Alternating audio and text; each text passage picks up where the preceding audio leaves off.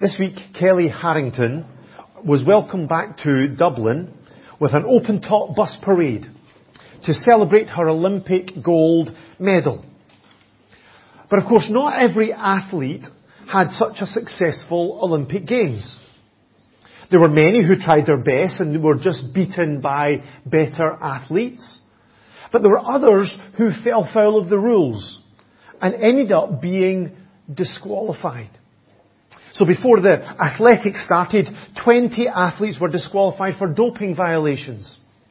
Then two Irish sailors, they were uh, disqualified from two of their races because their trapeze, their, their kind of harness, was 90 grams heavier than the per- permitted two kilograms.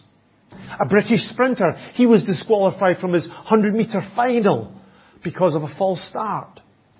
A French boxer, he refused to, to leave the, the boxing ring when he was disqualified from, for clashing heads with, a, with his opponent. And then a Saudi Arabian, maybe the strangest one that I heard of, was disqualified in the karate final for knocking out his opponent with a high kick. I guess you're not allowed to do that in karate. You're supposed to fight without hurting somebody or something like that. I don't know. But if you're going to compete in the Olympic Games, you have to do it within the rules. Or you're going to lose your chance to win the prize. And so as we thought about last week, Paul, he was really vigilant in his life so that after I have preached to others, he says, I will, I myself will not be disqualified for the prize. But there were some in Corinth who didn't feel as if that could ever happen to them. They were confident of their spirituality, of their maturity, and they felt immune to this kind of disaster in their Christian lives. And so in this next section of his letter, Paul looked back at the history of God's people to show them the danger of presumptuous overconfidence. And he warned them that they needed to be careful how they lived so they wouldn't fall. So we're going to read from 1 Corinthians chapter 10, verse 1 to 13, and Leona is going to come up and she's going to read to us.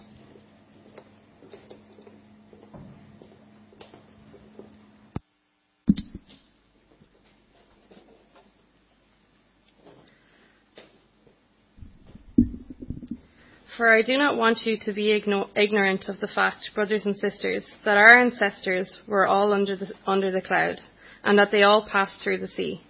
They were all baptized into Moses in the cloud and in the sea.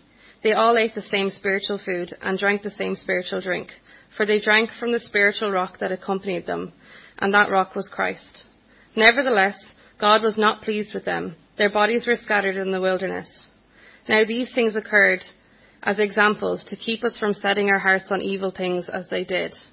Do not be idolaters, as some of them were, as it is written, the people sat down to eat and drink and got up to indulge in revelry.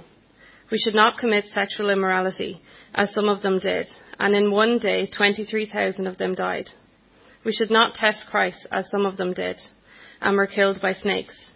And do not grumble, as some of them did, and were killed by the destroying angel. These things happened to them as examples and were written down as warnings for us, on whom the accumulation of the ages has come. So, if you think you're standing firm, be careful that you do not fall. No temptation has overtaken you except what is common to mankind. And God is faithful. He will not let you be tempted beyond what you can bear. But when you are tempted, He will also provide a way out so that you can endure it.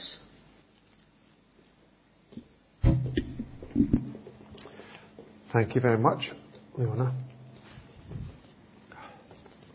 So from this passage, I want us to see four challenges. Four challenges that Paul brought here that can help us not to fall in our Christian lives. So the first challenge is do not be ignorant. Verse 1 For I do not want you to be ignorant of the fact brothers. Some people say that ignorance is bliss. But Paul wouldn't agree. He would disagree to that. A lack of understanding is really dangerous. To be ignorant can lead us to make disastrous choices in our lives. And so Paul wanted these Christians to know something that was really important. And that truth was that God's blessings are no guarantee of success in our lives, in our Christian lives. Just because we are privileged to know Christ does not mean that we will receive the prize from Christ. And Paul proved this by looking back at the experience of the people of Israel when they were rescued out of slavery in Egypt. As God's chosen people, they were all privileged. So look again at verse 1. Our forefathers were all under the cloud. They all experienced God's presence in that pillar of cloud that guided them by day and by night. Then verse 1 again, they all passed through the sea. So they all experienced God's protection as He opened up that Red Sea and led them through on dry ground when they're being chased by the Egyptian army. And so Paul says in verse 2, they were all baptized into Moses in the cloud and in the sea. Passing through that Red Sea with the, with the, with the water all around them was like a baptism.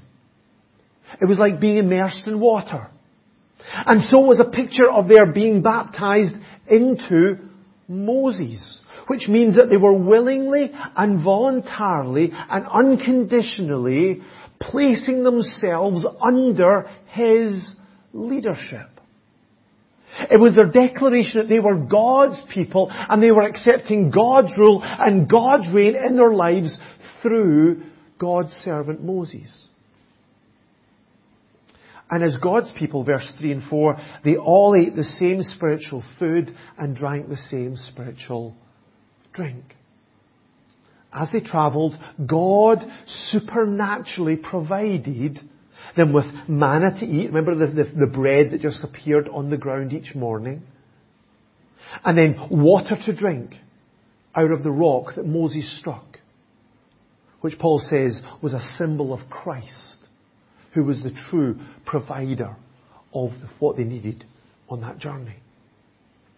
So all of those Israelites, every single one of them, were blessed. Everyone who, who was brought out of Egypt in the Exodus, they were all blessed. They knew God's presence. They experienced His protection. They were declared to be God's people. And they were sustained by God's provision. And Paul makes the connection between them and the people in Corinth and says, you too guys, Christians, you're also privileged. Because they too knew God's presence in their lives. Not through a visible cloud, but through Christ, who is our Emmanuel, which means God with us, as Matthew 1 and 23 says. And they'd also experienced God's protection through their faith in Christ. Galatians 1 says this, who, about Christ, who gave himself for our sins to rescue us from this present evil age. And these Christians in Corinth had also been baptized into, not into Moses, but into Christ. They were now living as God's people living under Christ's lordship in their lives. We're going to get to chapter 12 in this letter when Paul says, we were all baptized by one body into one, by one spirit, sorry, into one body. And they'd also enjoyed God's provision through Christ. Remember Jesus said, I am the bread of life. He who comes to me will never go hungry. And he who believes in me will never be thirsty. In John chapter 6. So both these Christians in Corinth and the people of Israel as they were brought out of Egypt, both of those sets of people were all blessed. They were all incredibly privileged. But Paul wanted him to know that this did not mean that they would all win the prize. They were privileged, but they wouldn't all win the prize. So look at verse 5. Excuse me. Nevertheless, God was not pleased with most of them. Their bodies were scattered over the desert. Out of all of that adult generation who left Egypt during the Exodus, only two, Joshua and Caleb, entered into the promised land. The rest of that generation died during the 40 years of wandering in the wilderness. And they died, they didn't enter into that promised land because of their rebellion against God. They missed it. Now that doesn't mean that they were outside of God's kingdom. Paul is not trying to say anything about their eternal destiny. But he is saying that although that generation were incredibly privileged, they didn't win the prize. Although they were incredibly blessed by God, they missed out on the best that God wanted for them. And Paul wanted us to know that this can happen in our Christian lives too.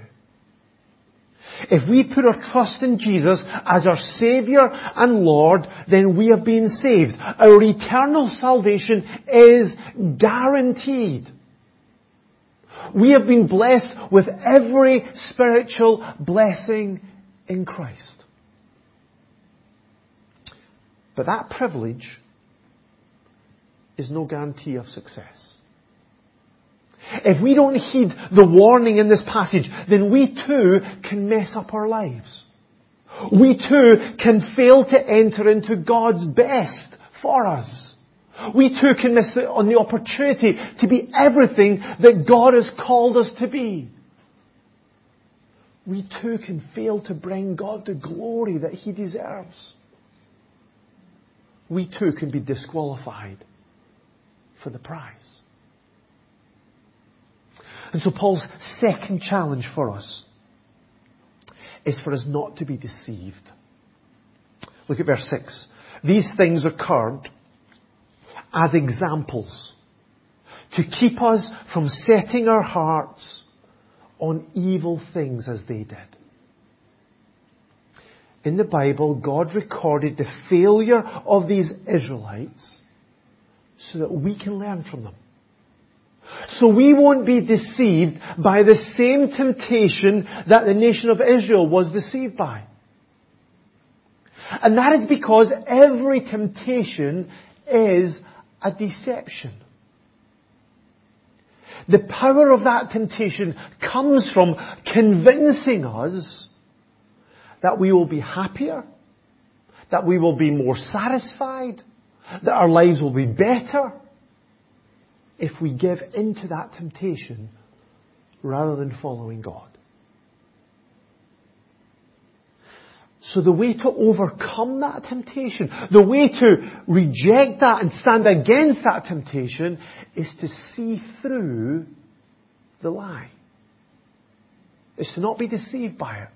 To see that it's just simply telling us something that's not true. To see that even although that temptation promises so much, in the end it only gives us loss and disaster. This is what James says in James chapter 1. He says, each one is tempted when by his own evil desire he is dragged away and enticed. Then after desire is conceived, it gives birth to sin. And sin, when it's full grown, gives birth to death.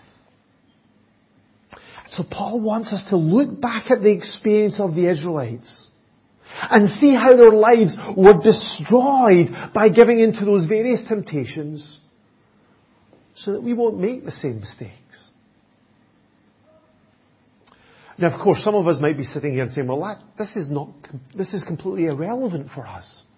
Because we don't live in the same times as the people of Israel. We don't live in the same era. We don't face the same temptations. We don't face the same struggles. Our circumstances are so different that that's got nothing to teach us. But Paul disagrees because he believes that their experiences are incredibly relevant for us. And the reason is because verse 13, no temptation has seized you except what is common to man. Temptation is common to us all. It doesn't matter what year we live in. Whether we're way back to the Exodus, or we're living in the first century uh, AD for, in, as the Corinthians were in, the, in their church, or now in the 21st century. It doesn't matter what our circumstances are. Whether we're living in the wilderness, or whether we're living in, in Corinth, or whether we're living in Enniscorthy. We all face similar temptations. There are common issues that we all face. Yes, in different ways and to different levels, but these are common issues that we face. So Paul warned us here, verse 7. Do not be idolaters as some of them were. That's what the Israelites did when Aaron, remember he made that golden calf when Moses was up Mount Sinai. And they all bowed down to him and said, this is our God who, who delivered us from Egypt. But this is also what we do anytime we put something or someone else in God's place in our lives. When we give something or someone else our ultimate loyalty, or our deepest affection, or our greatest admiration. When we look to them instead of God for our ultimate joy and as our greatest treasure. And just like with the nation of Israel, when we do that, it always ends up in disaster. This is what Jeremiah says in Jeremiah 2 verse 13. My people have committed two sins. They have forsaken me, the spring of living water, and they have dug their own cisterns, their own wells, broken cisterns that can hold no water. When we turn away from God, to those other things for our security or for our satisfaction or our significance then we always end up empty and lost. They are like broken cisterns that can hold no water. And we're desperately looking after them, running after them, but never get that satisfaction. Secondly, Paul said we should not commit sexual immorality. This is verse 8, as some of them did. And in one day, 23,000 of them died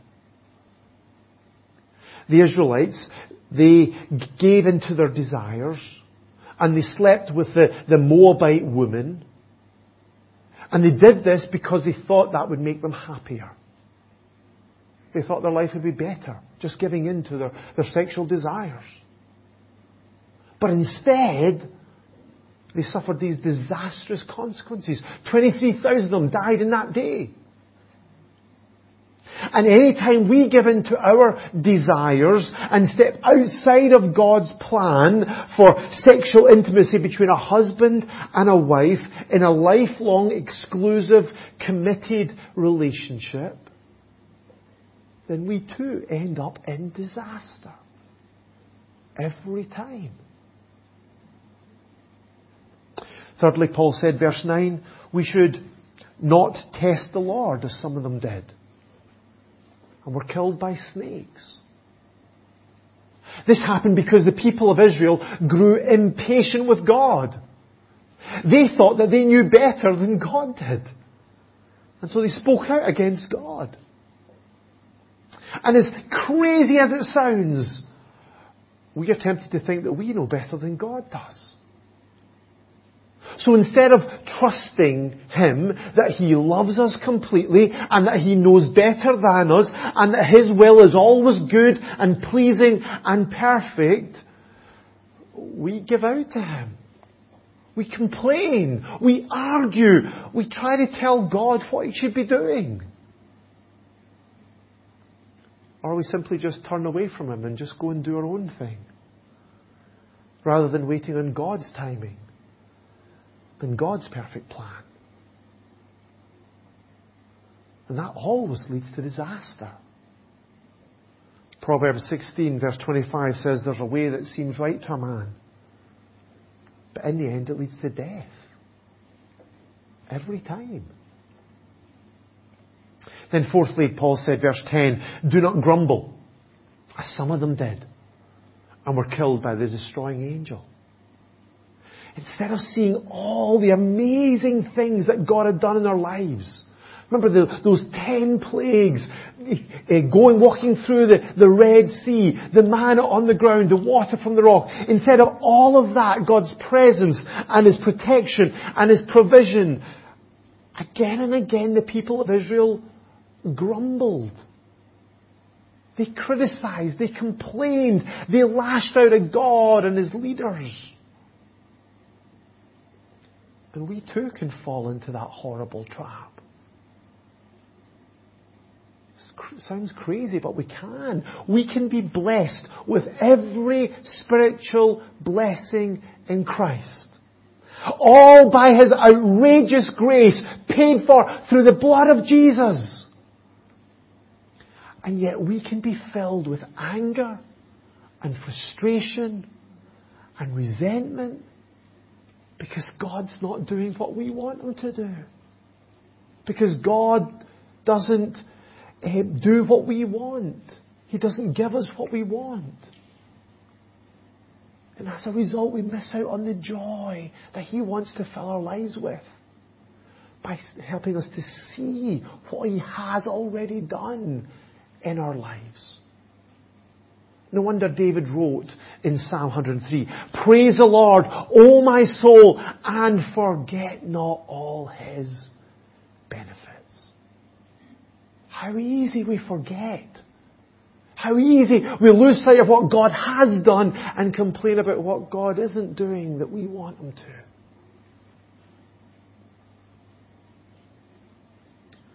So Paul says, don't be deceived by those temptations. See through the lie. See that they never deliver on their promise. See that they always lead to disaster. But you know, some people might think this is all unnecessary for us. Because they would never fall into those traps. They are far too committed in their, and strong in their faith in Christ to ever give in to those temptations. That seems to be the case in the Corinthian church. They thought that this could never happen to them. But Paul's third challenge is don't be overconfident. Verse 1, these things happened to them as examples and were written down as warnings for us. Those Israelites, they didn't think that they could ever fall away from God. They didn't think they could fall into idolatry and immorality and testing and grumbling against God. They didn't think that they would die in the desert and miss out on God's best for them in the promised land. So we need to take this as a serious warning. As Paul says in verse 12, so if you think you are standing firm, be careful that you don't fall. If we are here this morning and think, well, this could never happen to us, if we think that our faith is too strong to ever wander away, to ever be disqualified for the prize, then we are in real serious danger. Because it doesn't matter how long we've been following Jesus. It doesn't matter how much we think we know. All of us are susceptible to temptation. Every single one of us. This is what one church leader who fell away from God and made a mess of his ministry said. I'm quoting him. He said this, over the years, I remember hearing many times about pastors who fell into sin and saying to myself, I would never do that. I honestly thought it could never happen to me. But I found out that I'm way more weak and sinful than I ever imagined. Oh, how I wish I would have really heard and believed those words from Paul. If you think you're standing firm, be careful that you do not fall. Folks, we need to be humble enough and honest enough to recognize our own weaknesses. This is what Jesus taught us to do when he told us to pray. Lead us, and lead us not into temptation, but deliver us from the evil one. That's a prayer for those of us who know that we're, that we're weak enough to fall into temptation, that we're susceptible to any temptation. And we're asking God for the help that we so desperately need. But finally, that doesn't mean that we need to be discouraged. In fact, that's Paul's final challenge in this passage. Yes, we are weak and we are vulnerable. But God is faithful. We are not alone in this fight. We do not need to depend on our own resources. We don't need to stand in our own strength. God is with us. And He is faithful to His people. And so verse 13 again, He will not let you be tempted beyond what you can bear. What an amazing promise this is. Even in the middle of our, our strongest temptations, even in the, the toughest times that we go through in life, God is still in control. He is still in charge of even the most challenging situations that we might face, and He won't let those situations get too much for us. Now that doesn't mean it's going to be easy. That doesn't mean we're going to sail through life without facing any difficult temptations. But what it does mean is that we don't need to listen to that lie that tells us that because this situation is so difficult, because this temptation is so strong, because of the way that we're made up, we just need to give in to it. We just need to sin. That we can't resist any longer because it's just too hard. That is a lie from the devil. Because God won't let us be tempted beyond what we can bear. And He will rescue us. He will also provide a way out so that you can stand up under. Whenever we are faced with temptation to sin, we can stand against it. We can refuse to give in. We can choose to live for God. Because God will provide a way out. That way out, may, way out might be to just run from that situation, to get as far away from it as possible. It might be to cut off some things in our lives or even some people in our, in our relationships. It might be to turn to other Christians for help.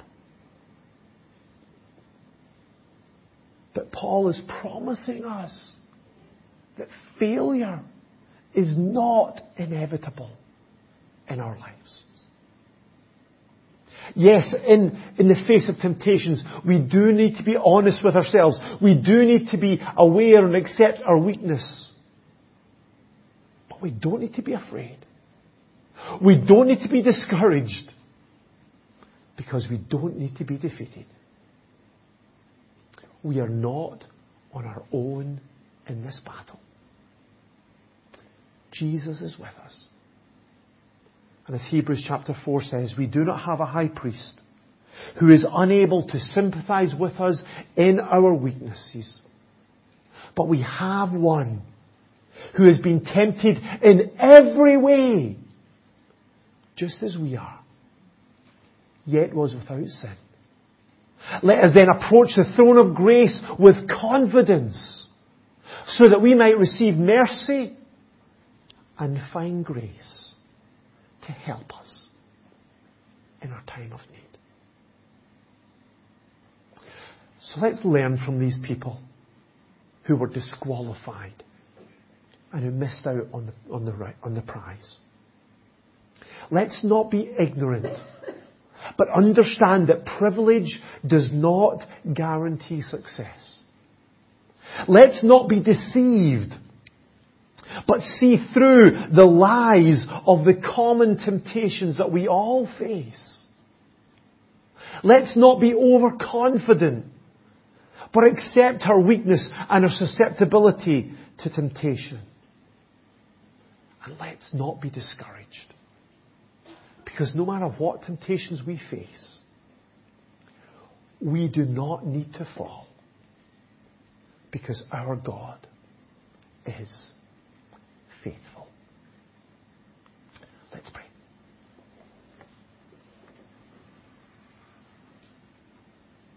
Father God, we thank you. Thank you that you understand our weaknesses. Thank you that you understand our struggles. Thank you that you can sympathize with us in our difficulties. And Lord, thank you that you can speak into each of these situations that we face, Lord. We are, we as a group of your people, Lord, we're all facing different situations, different temptations, but yet these are, temptations are common.